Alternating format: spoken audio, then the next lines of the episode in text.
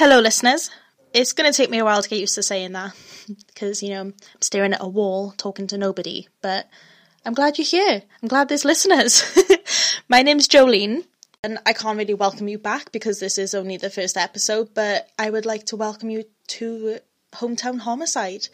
Um, you're probably here because, like me, you have an interest in true crime, maybe a slight obsession with the morbid and the curious, I guess. Um, but either way, I'm glad you're here. I appreciate you listening and thank you so much. I want to tell you a little bit about myself, just so that we're acquainted and maybe we can become friends.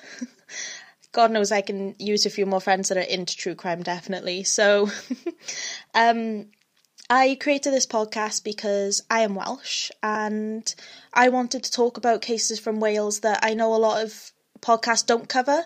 And that's mainly because they don't really think of Wales, I guess. Like when you think of true crime, you think of serial killers and America and Bundy and Dahmer and John Wayne Gacy, and you know, you think of big cases like Natalee Holloway and things like that. So I know when a lot of these podcasts cover other cases, they are, of course, shedding light on missing persons cases that are very important, but mainly they will cover kind of their own territory. So I'm going to cover mine.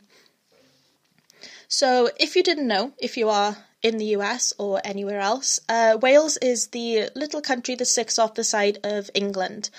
We're a pretty cool country. We've got our own language and we've got a dragon on our flag, which no other country has. So big up Wales.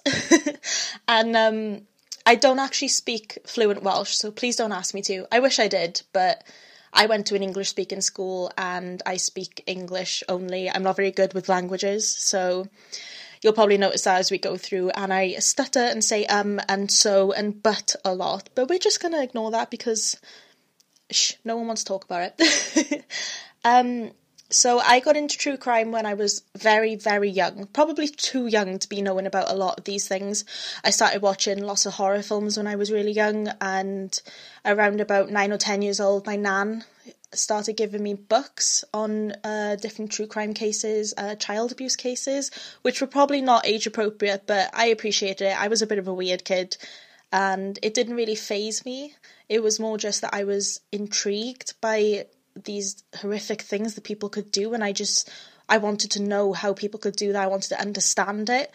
Um, we did me and my nan watch uh, NCIS together and Midsomer Murders, which I know isn't the pinnacle of crime TV, but it was our thing to do together.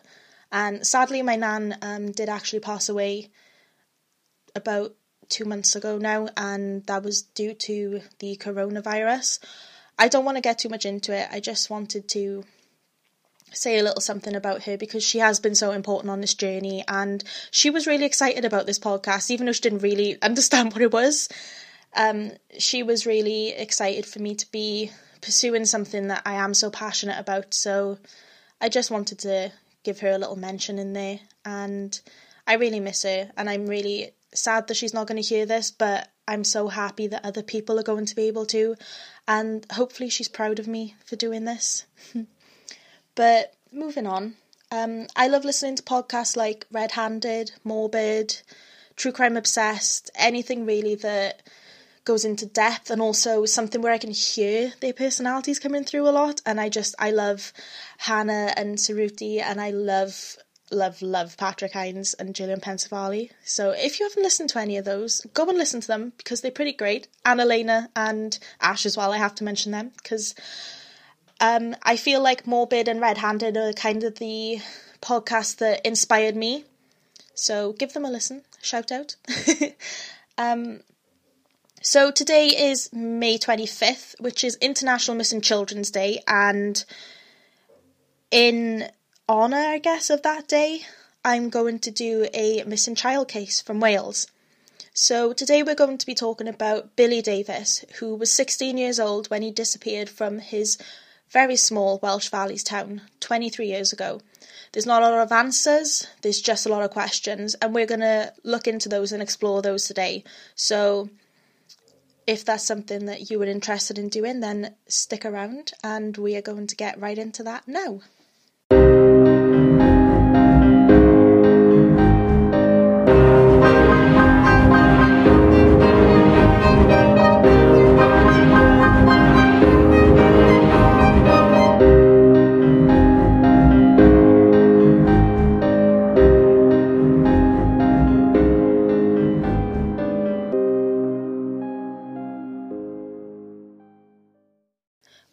Davies was born on August the 21st, 1980, and he was known as Billy to his family and friends.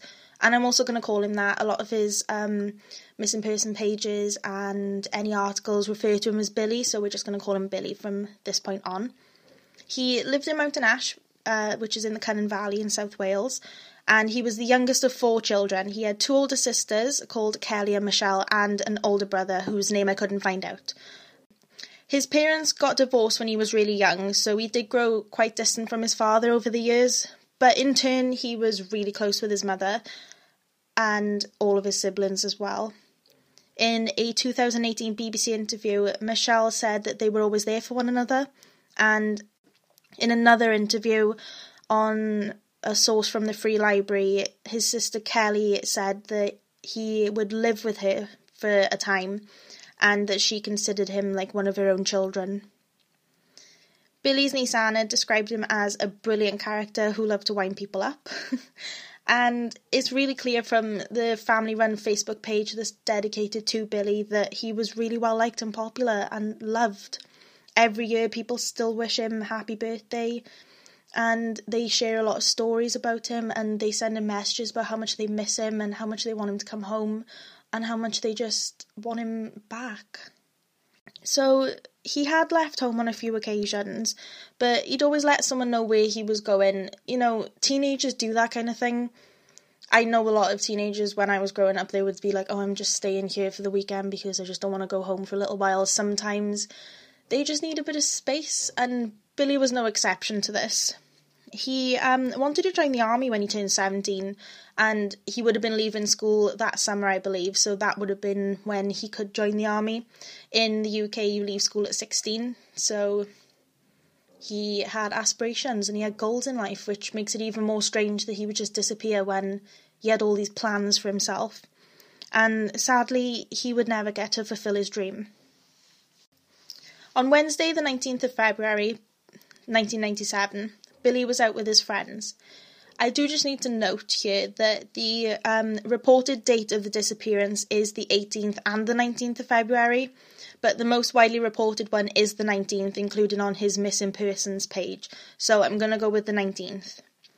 Billy was in a car with an unknown number of friends. Just remember this for later because it is quite important. And one source claims that the car was linked to a burglary in the nearby town of Pontypridd, but there's no other sources to back this up, and I couldn't find any police records of this, so this is speculation. But it was mentioned, so I thought it would be important to mention here. In the same 2018 BBC interview I mentioned earlier, Michelle says the police told the family to report Billy missing the day after the family made the initial discovery that Billy had not come home. But the police allowed the car that Billy was in to be reported missing that day. So it's quite weird, you know. You would think that the car would be less important than the person, but, you know, it may be just because Billy had been known to leave home of his own accord on occasion, and also because in the UK you are legally allowed to leave home at 16, that potentially the police just saw it as well, he's just coming into his young adulthood and he's just gone off for a bit. So maybe that's the reason why, but even then, the family knew better. They knew that there was something wrong, and the police should have listened to that because who knows someone better than their own family? This may also be the cause of the discrepancy in the date, where it's both the 18th and the 19th. So just take the dates with a slight pinch of salt, because I'm not really sure what is going on there. There is a little bit of confusion, and I couldn't really clear it up. I know that being 16 years old, you may not consider someone a child anymore. I know at 16 I wouldn't consider myself an adult. So that's why I do consider Billy to be a missing child. Um, he would have still been in school, to my knowledge, because he was 16, coming up to 17, I'm pretty sure he would either have just left school or would still be in his last year of school. Um, but he wasn't financially independent. Nobody mentioned him having any sort of job or anything, and nobody said that he could have supported himself financially had he chosen to run away. So I just don't think that's an option for him.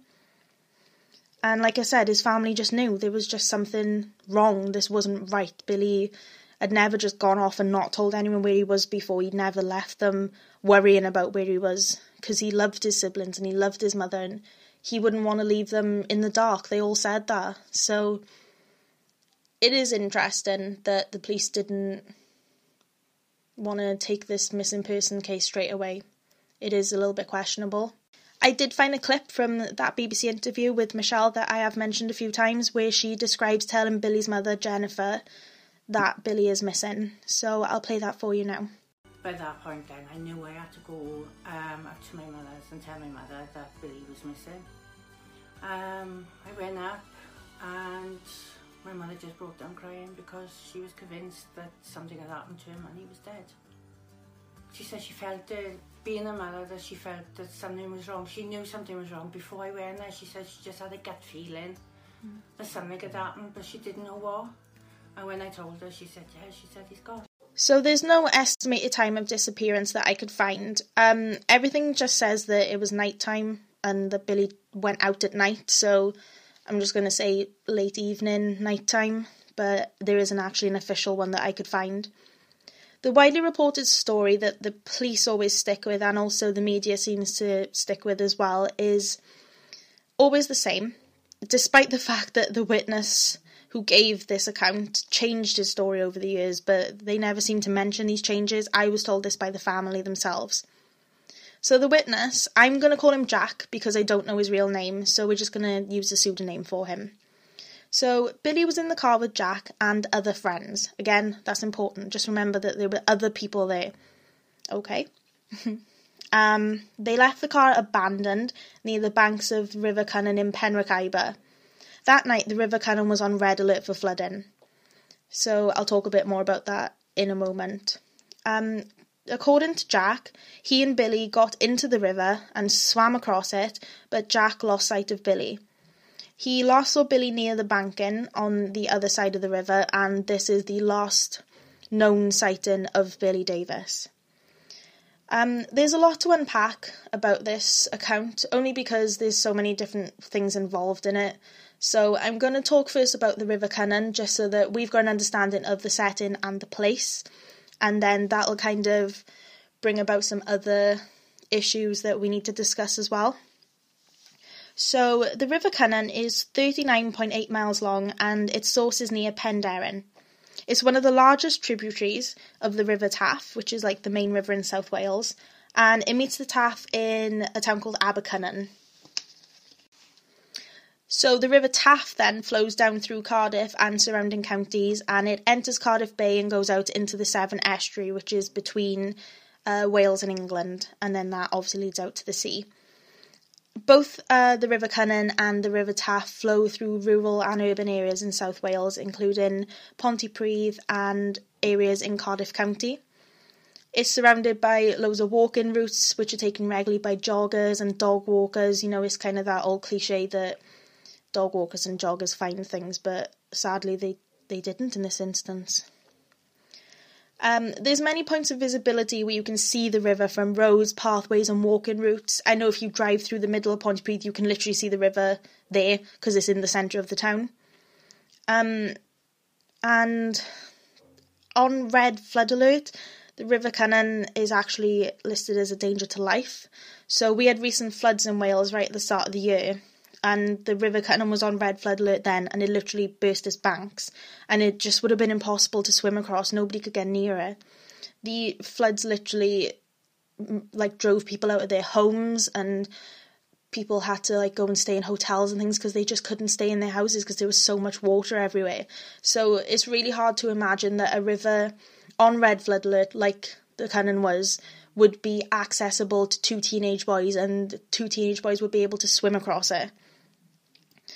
This is also especially strange and difficult to believe for Billy because one, he couldn't swim, and two, he was completely petrified of water.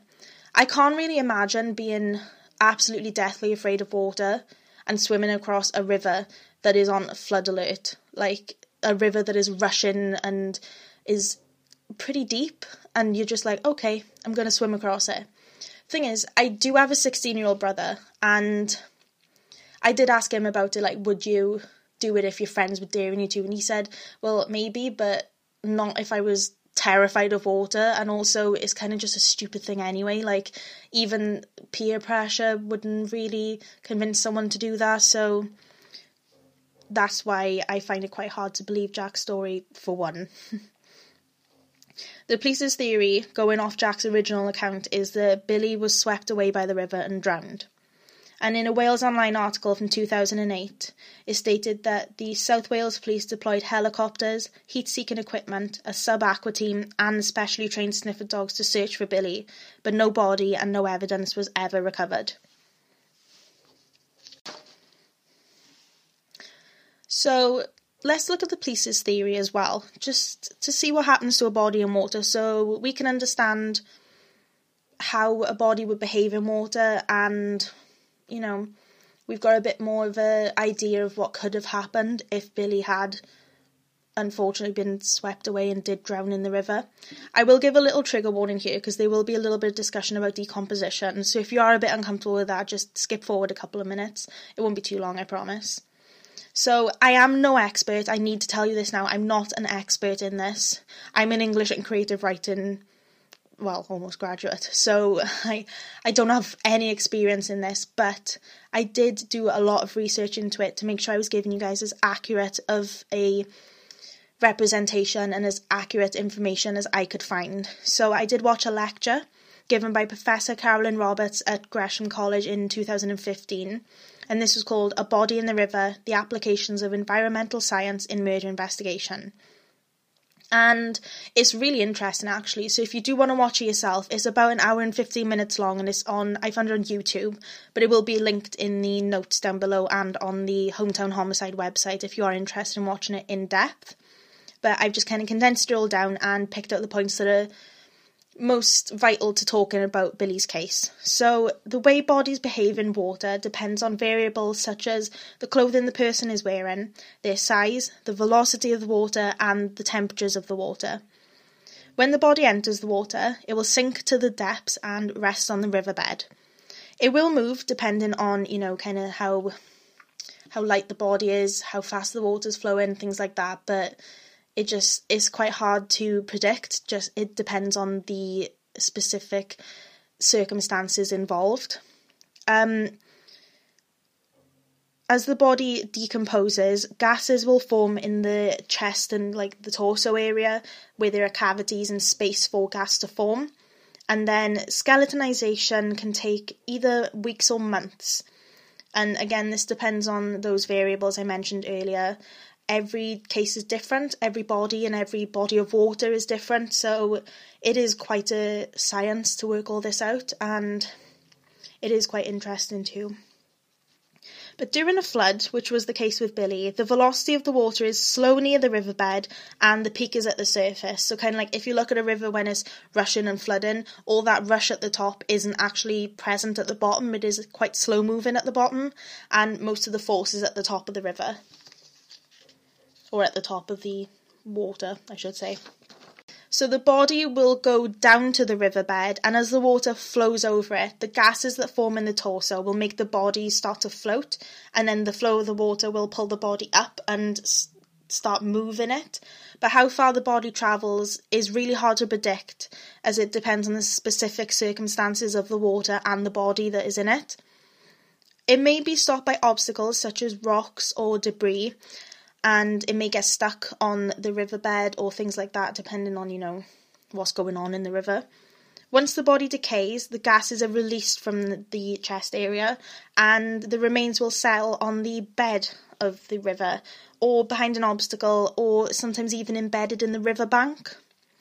The example case that was given in well one of the example cases that was given that I thought was most kind of pertinent to Billy's case was a woman who was thought to have fallen into the River Ouse in Yorkshire in 2008 Her remains were found in 2013, and this was after different instances of flooding.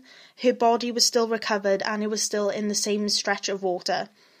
It is quite an interesting read, so I have um, a few links in the description and in on the website if you do want to read about her case.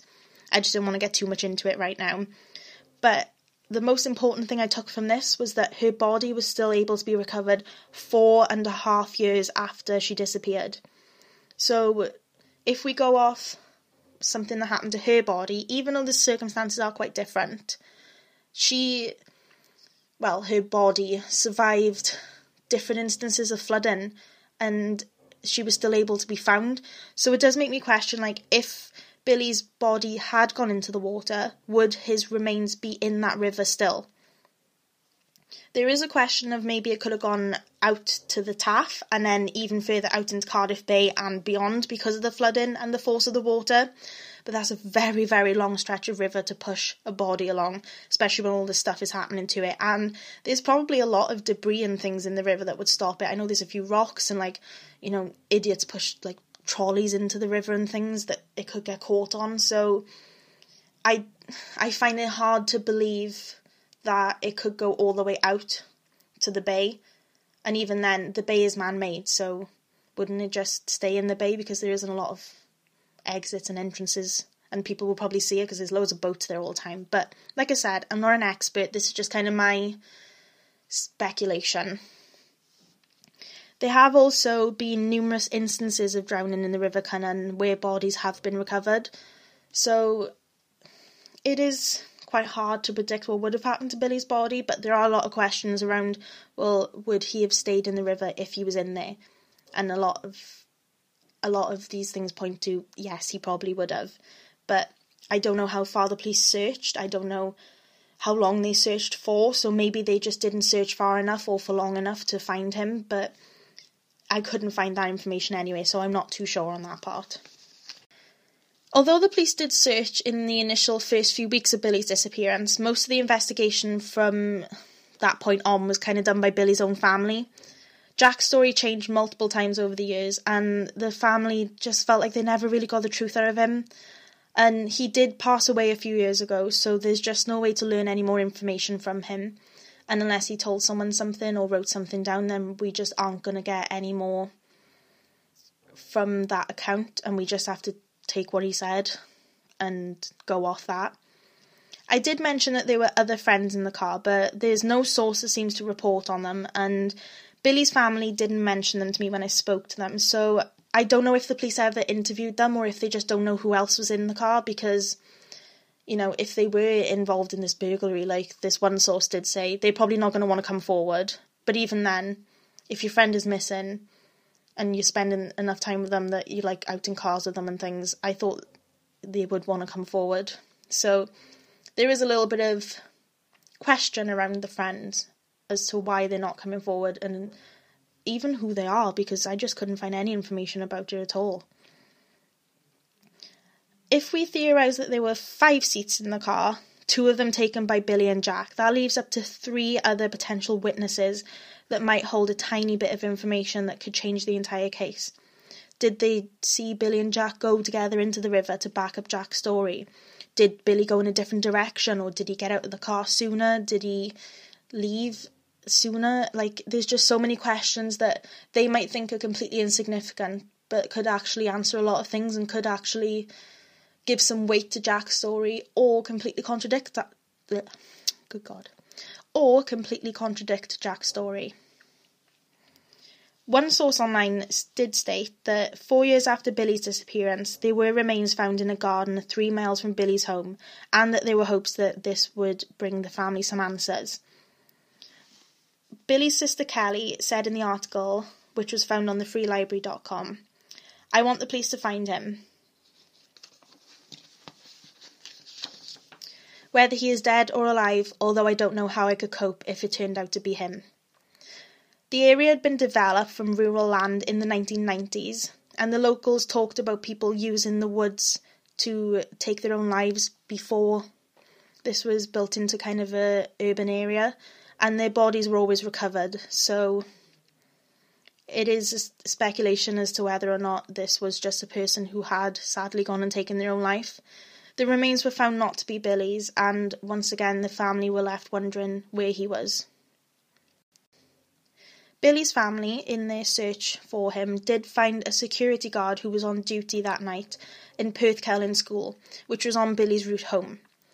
When his family spoke to the security guard's wife, because the security guard is sadly no longer with us, she told them that he had had a mental breakdown the night of Billy's disappearance, and his wife actually believes that he saw something happen that night that caused it. And could that be something that happened to Billy? And even if it was just seeing Billy drowning, that could be enough to send someone over the edge like that. That could be enough to damage someone so badly. But when the but when Billy's family took this to the police, they were given permission to investigate the security guard's mental health files, but nothing then came of it. So once again, Billy's family were left with no answers, even though they were giving the police so much information. So the last lead that the family received was two years ago. A man who was completely unknown to the family posted on Facebook that Billy had been murdered. And he said that the people involved in this alleged murder were conspiring with the corrupt police to cover it up. When the family reported the Facebook post, the police kind of just brushed it off as the man being mentally unstable and therefore unreliable.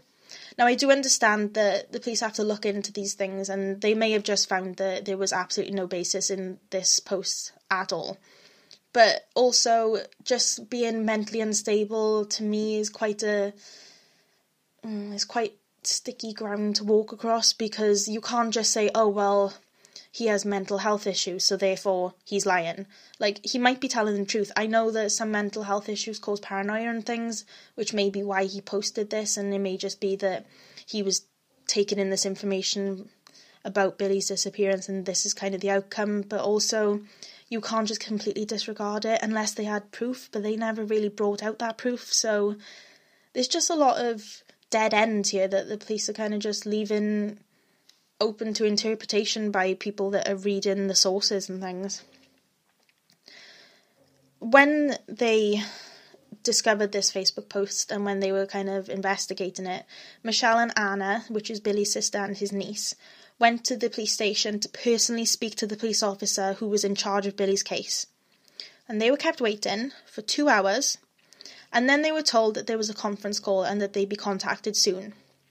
Two years later, Anna is still waiting for the police to get back to her after that. They never contacted her and they just kind of left them in the dark, which is really, really bad on the police's part. There's such poor communication, and I can't imagine how Billy's family feel just being left to the wayside by the police like that.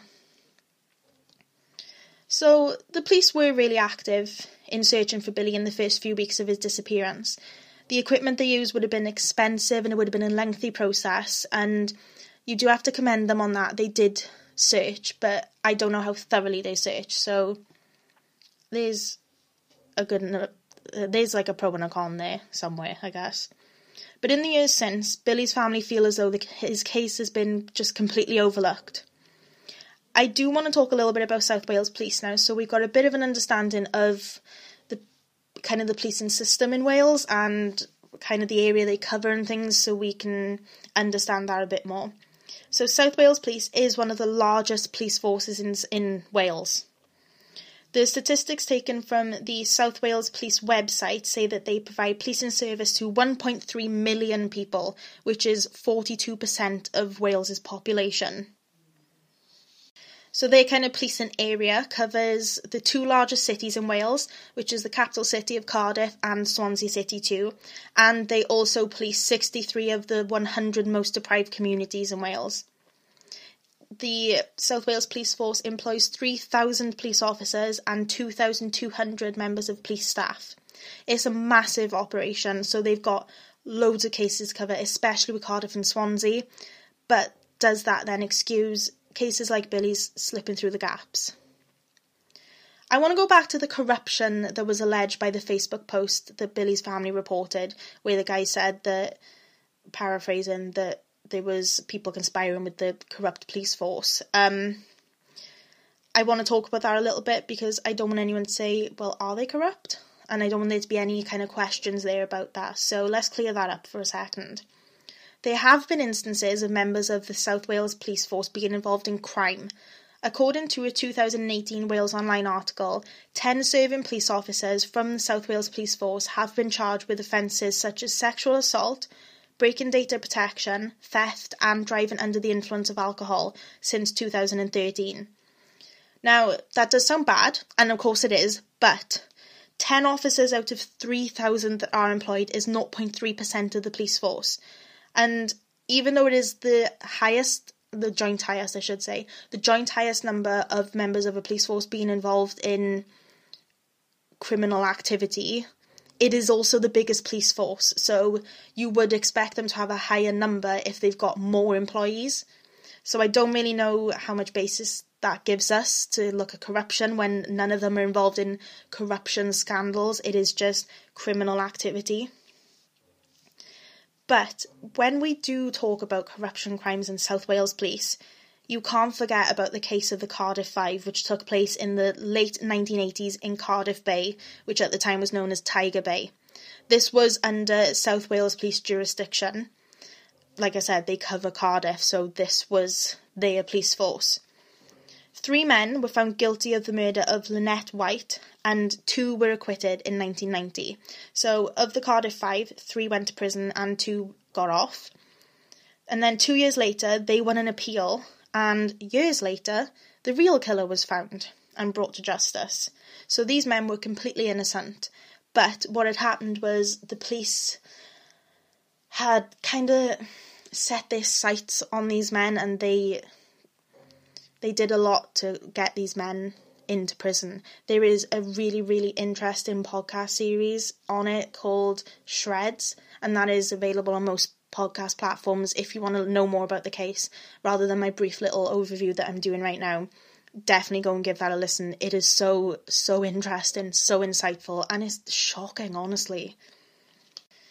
So, when looking at this case of corruption, there is definitely, definitely evidence of it happening here. According to BBC News, a six year long investigation led to eight former police officers being charged with perverting the course of justice, along with four other officers the following year. One quote from the article read The police had moved away from investigating a murder and instead were busy trying to implicate people in that murder. When all the uh, accused police officers were not found guilty in a court of law, there was a public inquiry that investigated the 30 year long ordeal and it was it dubbed the Cardiff Five the worst miscarriage of justice in the UK's criminal justice system. So, whilst it cannot be said that South Wales Police Force has not in the past been involved in any instances of corruption or criminal offences, Today, the South Wales Police Force is an entity that has moved on with better legislation and has made an example of those who do wrong from within. And looking back at the time, which would have been 1997, this was after Lynette White's case, and those police officers specifically would have been working in Cardiff. They wouldn't have been working. The South Wales Police Force, even though it does cover all these areas, there are separate police stations within that. So the police station that would have been doing Billy's case would not have been working on the Lynette White case, so they would not have been the same police officers. I think it's really important to get that across. And I just haven't found any evidence that the allegation made by the Facebook post has any basis at all. The police would have had to have been conspiring with teenagers to keep them safe and to protect them from, you know, being brought to justice for Billy's alleged murder. And even though the Cardiff Five case was where corruption really was seen by the South Wales police. There's just no proof that they were involved in any corruption after this, and there's just there's just no evidence of anything else after this. And obviously, they would have been hot on it then after the Lynette White case. They would have been looking for people to take down if they were involved in something like this, especially with all the bad press that came with it. So I just don't think that thinking that the South Wales Police Force were involved in conspiring with these teenage kids who had potentially murdered their friend. I just don't think that it's it's something out of like a teenage drama. I just don't think it could have been real. But I do think that there are issues with Billy's case that do involve the police and lack of communication. And I also think that there is just a lack of evidence that the police themselves would be struggling with as well. If you have any information regarding Billy Davies, please contact the South Wales Police or missingpeople.org. Billy Davies was last seen on February the 19th, 1997 in Perthcelyn, Mid Glamorgan. He was 16 years old. His missing person reference number is 97-000999. If you can help Billy's family, please do so because they just want answers at this point. And it is just awful to see a family go through something like this. It truly is. So, if you can help them, then please just do it. Just be that person. It's been 23 years and they just need someone to come forward. But even though I don't think that there is corruption involved, and I don't think that the police are purposely being negligent with this case, it is apparent that Billy's family feel that the police are just not making the time for Billy's case anymore, and you know they made them they're making them wait more than two years to get back in contact with them. That's just not good enough. Like surely that conference call is over by now. Surely someone could get in contact with them. They just need to be more on it. And I know that they do really, really good work within the community, and it's just so disappointing to see them let Billy's family down like this. No matter what truly happened to Billy, it does seem that the police do not have Billy's case at the forefront, and perhaps it's because of his age or the age of the case, and because it is a cold case now. But there's just a clear colla- a clear lack. There's a clear lack of communication with the family, and it is just so unfair on them. They've had to go through losing Billy, and now they have to go through fighting for someone to look for Billy, and it must just be so so difficult. Billy's niece Anna is more or less alone in fighting for justice for her uncle now. Sadly, Billy's mother Jennifer passed away, and then one of his sisters Michelle and his brother have all also passed away now. And they just they had to leave this earth not knowing what ever happened to their little Billy, and I can't imagine that kind of pain. I really can't. The police have no evidence other than Jack's original account, and in order to move the case on, they do need a substantial lead. As much as I'm on at them about not communicating with the family, also you need to play devil's advocate and say that there is not a lot of evidence for them to go off anyway, so it's kind of both sides need help here. The police need to communicate and the public need to communicate as well. Thank you for taking the time out of your day to listen to Billy's case. I know it would mean a lot to his family to know that his story is getting out there again and that people are listening and people are thinking about him and maybe someone out there could help. So this podcast, Hometown Homicide, is going to be out every Monday from now on until the end of time, I guess. and I am going to be covering many more Welsh cases. I have a few already that are in the works. I'm not sure which one I'm going to be releasing next week. It all just depends. I am still working on university deadlines, so I will keep you up to date as much as possible. But next Monday, I will be back again with episode two of Hometown Homicide. If you are listening on Apple Podcast, I would really appreciate if you could leave a review. And if you have any constructive criticism or any sort of comment or even praise, maybe, I would really appreciate that too. You can find me on Twitter at H underscore H podcast and on Instagram at Hometown Homicide Pod. And if you do want to eel, eel? if you do want to email me, any case suggestions or you know like i said any feedback then you can do so um on hometown homicide pod at gmail.com. Um, if you didn't have a chance to like write all those down or search them or anything, they will be linked below as well. And also there is a website where I will list all of my sources and any other information will be on there too. But until then, I will see you guys next week. I mean, I will speak to you guys next week. this is weird. I don't know how to do this. I'm talking to a wall. So um I will speak to you guys next week, and until then, stay safe.